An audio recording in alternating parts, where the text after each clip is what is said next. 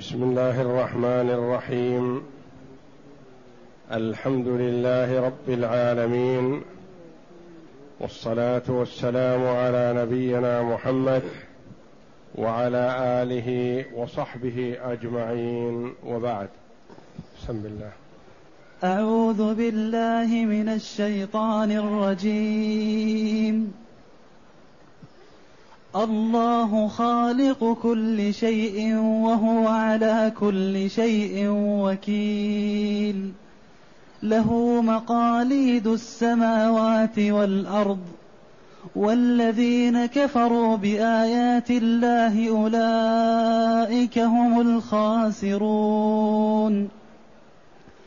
قل افغير الله تامروني اعبد ايها الجاهلون ولقد اوحي اليك والى الذين من قبلك لئن اشركت ليحبطن عملك ولتكونن من الخاسرين بل الله فاعبد وكن من الشاكرين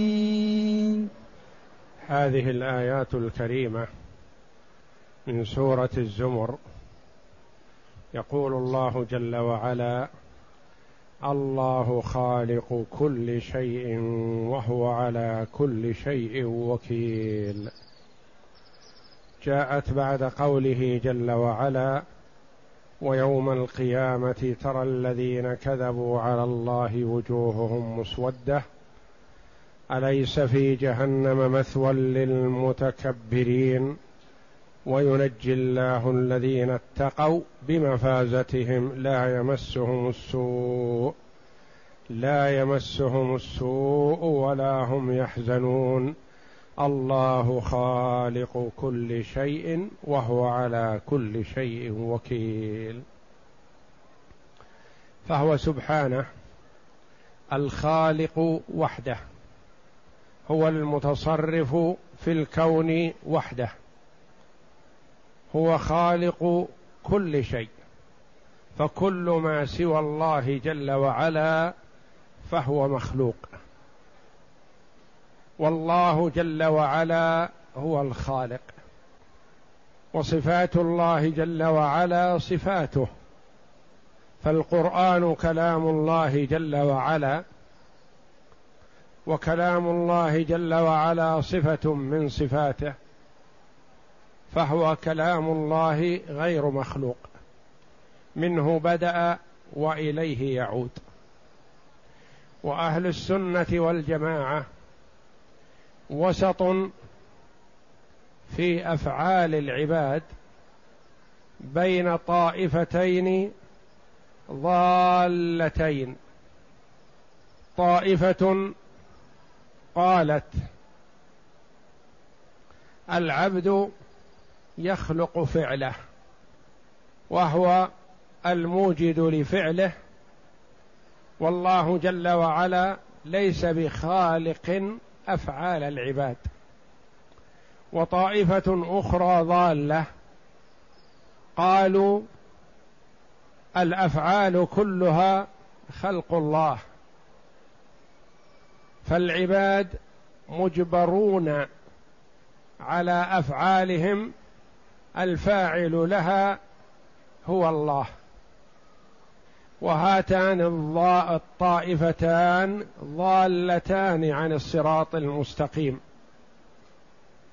وأهل السنة والجماعة وسط بينهما. فالعبد له اختيار في فعله. ويفعل باختياره.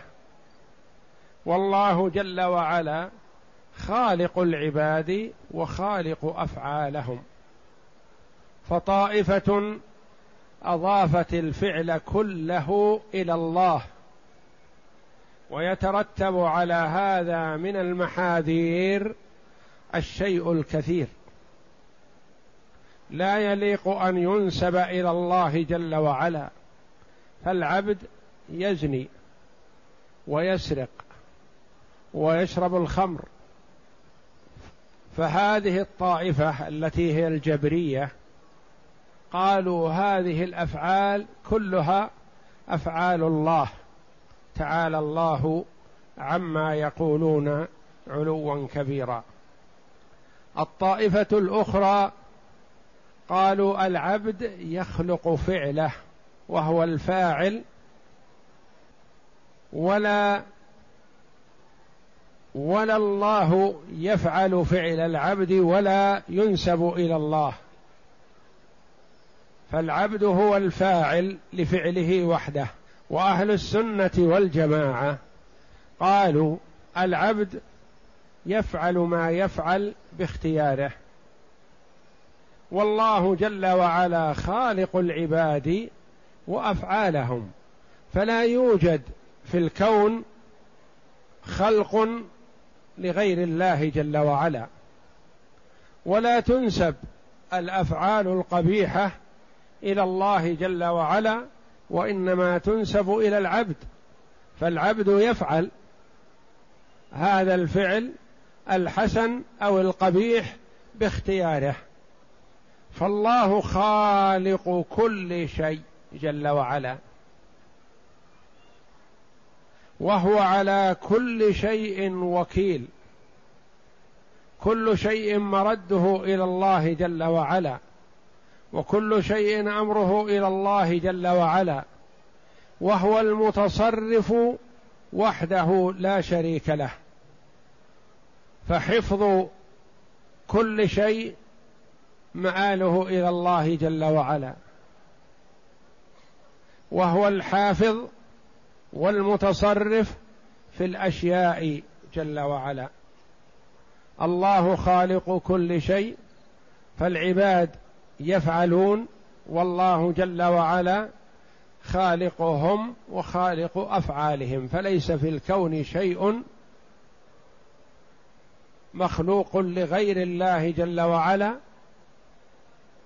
والعبد مختار لفعله والذين نفوا قدرة الله جل وعلا على خلق أفعال العباد المعتزلة والذين قالوا إن الأفعال كلها لله وليس للعبد تصرف فيها اطلاقا الجبرية نفاة القدر وأهل السنة والجماعة وسط بين الطائفتين وهو جل وعلا على كل شيء وكيل هو المتصرف في جميع الأشياء ومرد الأشياء إليه جل وعلا. اقرأ. بسم الله الرحمن الرحيم. يخبر تعالى أنه خالق الأشياء كلها وربها ومليكها وربها.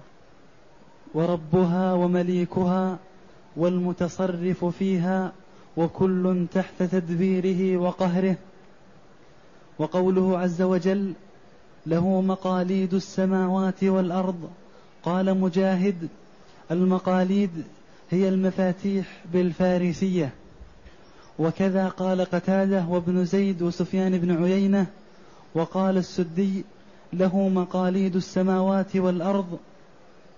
أي خزائن السماوات والأرض والمعنى على كل القولين على كلا. والمعنى على كلا القولين أن زمة الأمور بيده تبارك وتعالى له الملك وله الحمد وهو على كل شيء قدير. ولهذا قوله له مقاليد السماوات والأرض. مقاليد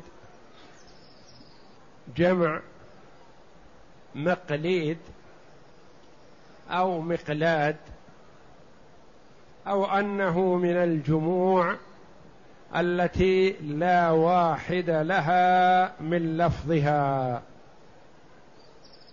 كأساطير. أساطير جمع لا واحد له من لفظه. وقيل هذه الكلمة معربة. أي أصلها أعجمية معربة. ومقاليد كما سمعتم عن الحافظ العماد بن كثير رحمه الله قول قتادة مقاليد مفاتيح. وقول السدي والضحاك مقاليد خزائن السماوات والأرض. وخزائن السماوات المطر. وخزائن الأرض النبات. فالكل بيده جل وعلا وهو المتصرف. ولا منافاة بين القولين خزائن السماوات والأرض أو مفاتيح السماوات والأرض. أي هو المتصرف التصرف الكامل في السماوات والأرض ومن فيهما. نعم. ولهذا قال جل وعلا والذين كفروا بآيات الله أي حججه وبراهينه. وقوله تبارك وتعالى قل أفغير الله؟ والذين كفروا بآيات الله أولئك هم الخاسرون. الذين كفروا بآيات الله القرآنية الدالة على وحدانيته والدالة على كمال قدرته والدالة على ألوهيته وأنه المتصرف في العباد كيفما شاء جل وعلا. هؤلاء الذين كفروا وأنكروا ذلك أولئك هم الخاسرون. الخسران الذي لا أعظم منه.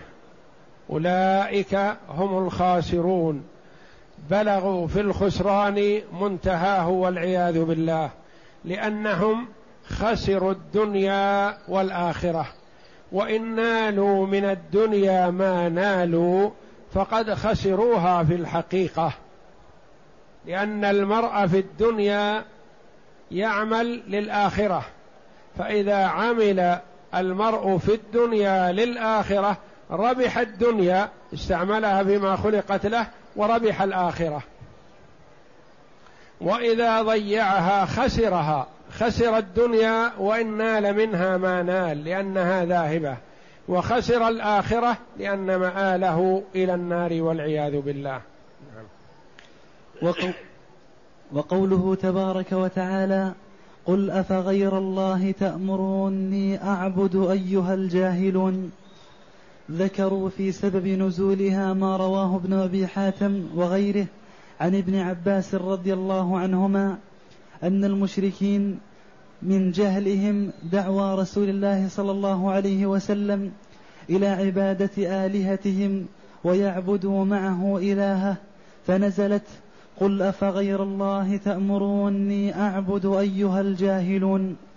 هذه الآية قل أي قل يا محمد أفغير الله تأمروني أعبد أيها الجاهلون؟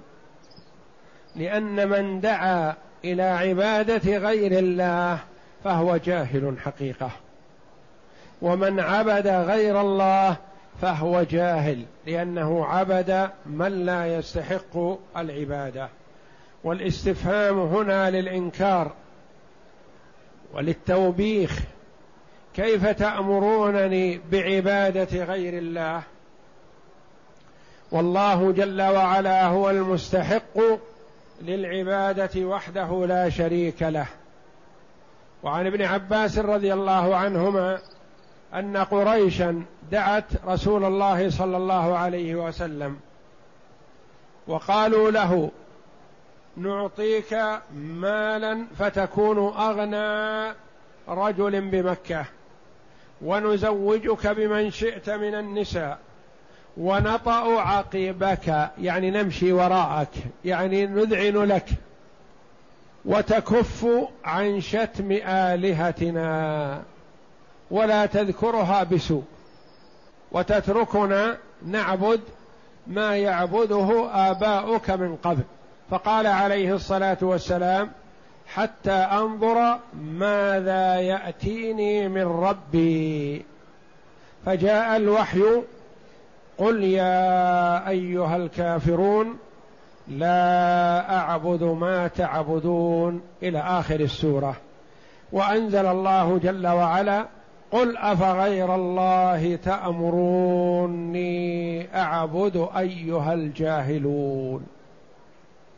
فوصفهم جل وعلا بالجهل وإن كانوا يزعمون أنهم من قادة العرب وكبرائهم لكنهم جهلاء في الحقيقة جهلاء فيما خلقوا له جهلاء في الأمر العظيم وإن كانوا يعقلون ويدركون أمور دنياهم لكنهم ضيعوا أنفسهم فيما خلقوا له.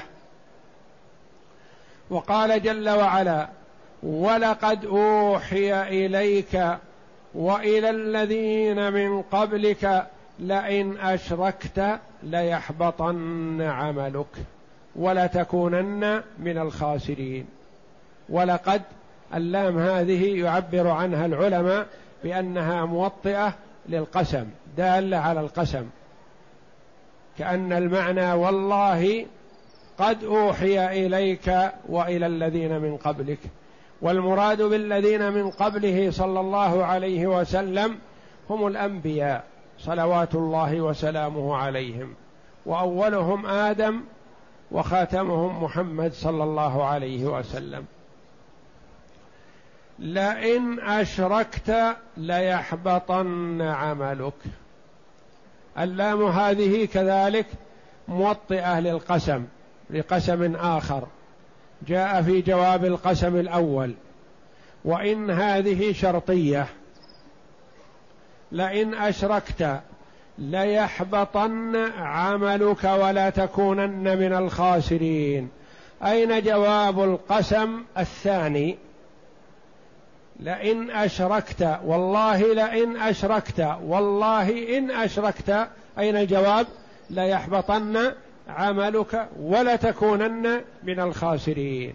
الجملتان فاللامان واقعتان في جواب القسم الثاني. والقسم الثاني وجوابه جواب القسم الأول. والله لقد أوحي إليك. بقي معنا شيء وهو الشرط. إن أشركت أين جواب الشرط؟ جواب الشرط لم يذكر وإنما اكتفي عنه بجواب القسم. فإذا اجتمع الشرط والقسم يكتفى بجواب أحدهما عن الآخر وهنا اكتفي بجواب القسم عن جواب الشرط لأن القسم مقدم على الشرط. نعم. ولقد أوحي إليك وإلى الذين من قبلك لئن أشركت ليحبطن عملك ولتكونن من الخاسرين. وهذه كقوله تعالى ولو أشركوا لحبط عنهم ما كانوا يعملون والله جل وعلا يعلم ازلا أن محمدا صلى الله عليه وسلم وأن الأنبياء قبله كلهم لا يشركون لأنهم معصومون من الشرك. عصمهم الله جل وعلا ويعلم ازلا أنهم لا يشركون. لكن هذا تنبيه للأمة لأنه ما دام الرسول لو على سبيل الفرض والمحال لو حصل منه شرك حبط, حبط عمله فغيره من باب أولى. فغيره من باب أولى. نعم. وقوله عز وجل بل الله فاعبد وكن من الشاكرين قوله لئن أشركت ليحبطن عملك ولتكونن من الخاسرين بل الله فاعبد هنا قال العلماء رحمهم الله هذه الآية مقيدة بآية أخرى بأن من أشرك ومات على الشرك حبط عمله. أما من تاب وأناب فالله يتوب عليه. فهي مقيدة بقوله جل وعلا ومن يرتدد منكم عن دينه فيمت وهو كافر. فأولئك حبطت أعمالهم. يعني إن أشركت ليحبطن عملك. إذا أشرك فرد من أفراد الأمة هل يحبط عمله بمجرد ما يشرك من أول مرة؟ هذا مبني على خلاف بين العلماء رحمهم الله. هل الشرك ثم الإيمان بعده هل الشرك محبط للعمل الذي قبله كله؟ ويترتب على هذا أن من حج في حال إسلامه ثم ارتد ثم تاب ورجع إلى الإسلام هل يلزمه الحج مرة أخرى لأن حجه الأول بطل؟ قولان للعلماء رحمهم الله. بعضهم يقول إن الشرك يحبط العمل السابق كله. فلو رجع إلى الإسلام رجع من جديد. ويلزمه أن يحج حجة الإسلام. وبعضهم قال إذا ارتد ورجع إلى الإسلام فهو رجع على ما كان له من قبل من من الأعمال الصالحة التي عملها. واستدل الآخرون بقوله جل وعلا ومن يرتد منكم عن دينه فيمت وهو كافر. أن حبوط العمل مشروط بموت العبد على الكفر. بل الله فاعبد وكن من الشاكرين أي أخلص العبادة لله وحده لا شريك له أنت ومن اتبعك وصدقك. بل الله فاعبد. فيها الحصر وقصر العبادة على الله وحده. ما قال اعبد الله. وإنما قال بل الله فاعبد. على غرار قوله جل وعلا إياك نعبد وإياك نستعين. أيهما أبلغ قول إياك نعبد أو نعبدك يا ربي؟ نعبدك أو إياك نعبد. تقديم المعمول المفعول يفيد الحصر. إذا قلت إياك نعبد يعني نعبدك وحدك. أما إذا قال القائل نعبدك يا ربي فالمشركون يعبدون الله. المشركون يعبدون الله لكنهم لا يعبدونه وحده يعبدون معه غيره. يحجون ويتقربون إلى الله بشيء من الأعمال الصالحة لكنهم مع أعمالهم هذه يشركون مع الله فحبط عملهم. فتقديم المعمول الذي هو هنا بل الله فاعبد. يفيد الحصر وقصر العبادة على الله وحده. بخلاف ما لو قال فاعبد الله. إلا إذا قيدت بالإخلاص فاعبد الله مخلصا له الدين. بل الله فاعبد وكن من الشاكرين. كن من الشاكرين لله جل وعلا على نعمه. والعبد يتقلب في نعم الله جل وعلا منذ أن كان نطفة إلى أن يتوفاه الله جل وعلا ثم يرجع إليه في الدار الآخرة. فهو يتقلب في نعم الله جل وعلا. يأتيه غذاؤه في بطن أمه. وبعدما يخرج من بطن أمه يأتيه غذاؤه لبنا من ثدي أمه. ثم يسوق الله جل وعلا له الرزق ويمن عليه بما أعطاه من الحواس والإدراك والعقل والتصرف. كل هذه نعم من الله جل وعلا تستحق الشكر. وكلما شكر العبد ربه جل وعلا واستعمل نعمه في مرضاته زاده الله جل وعلا من نعمه. وكلما كفر العبد نعم الله واستعملها فيما يسخطه غضب الله عليه وقد يسلبها منه جل وعلا. والله جل وعلا يقول وإذ تأذن ربكم لئن شكرتم لأزيدنكم ولئن كفرتم إن عذابي لشديد. والله أعلم. وصلى الله وسلم وبارك على عبده ورسول نبينا محمد وعلى آله وصحبه أجمعين.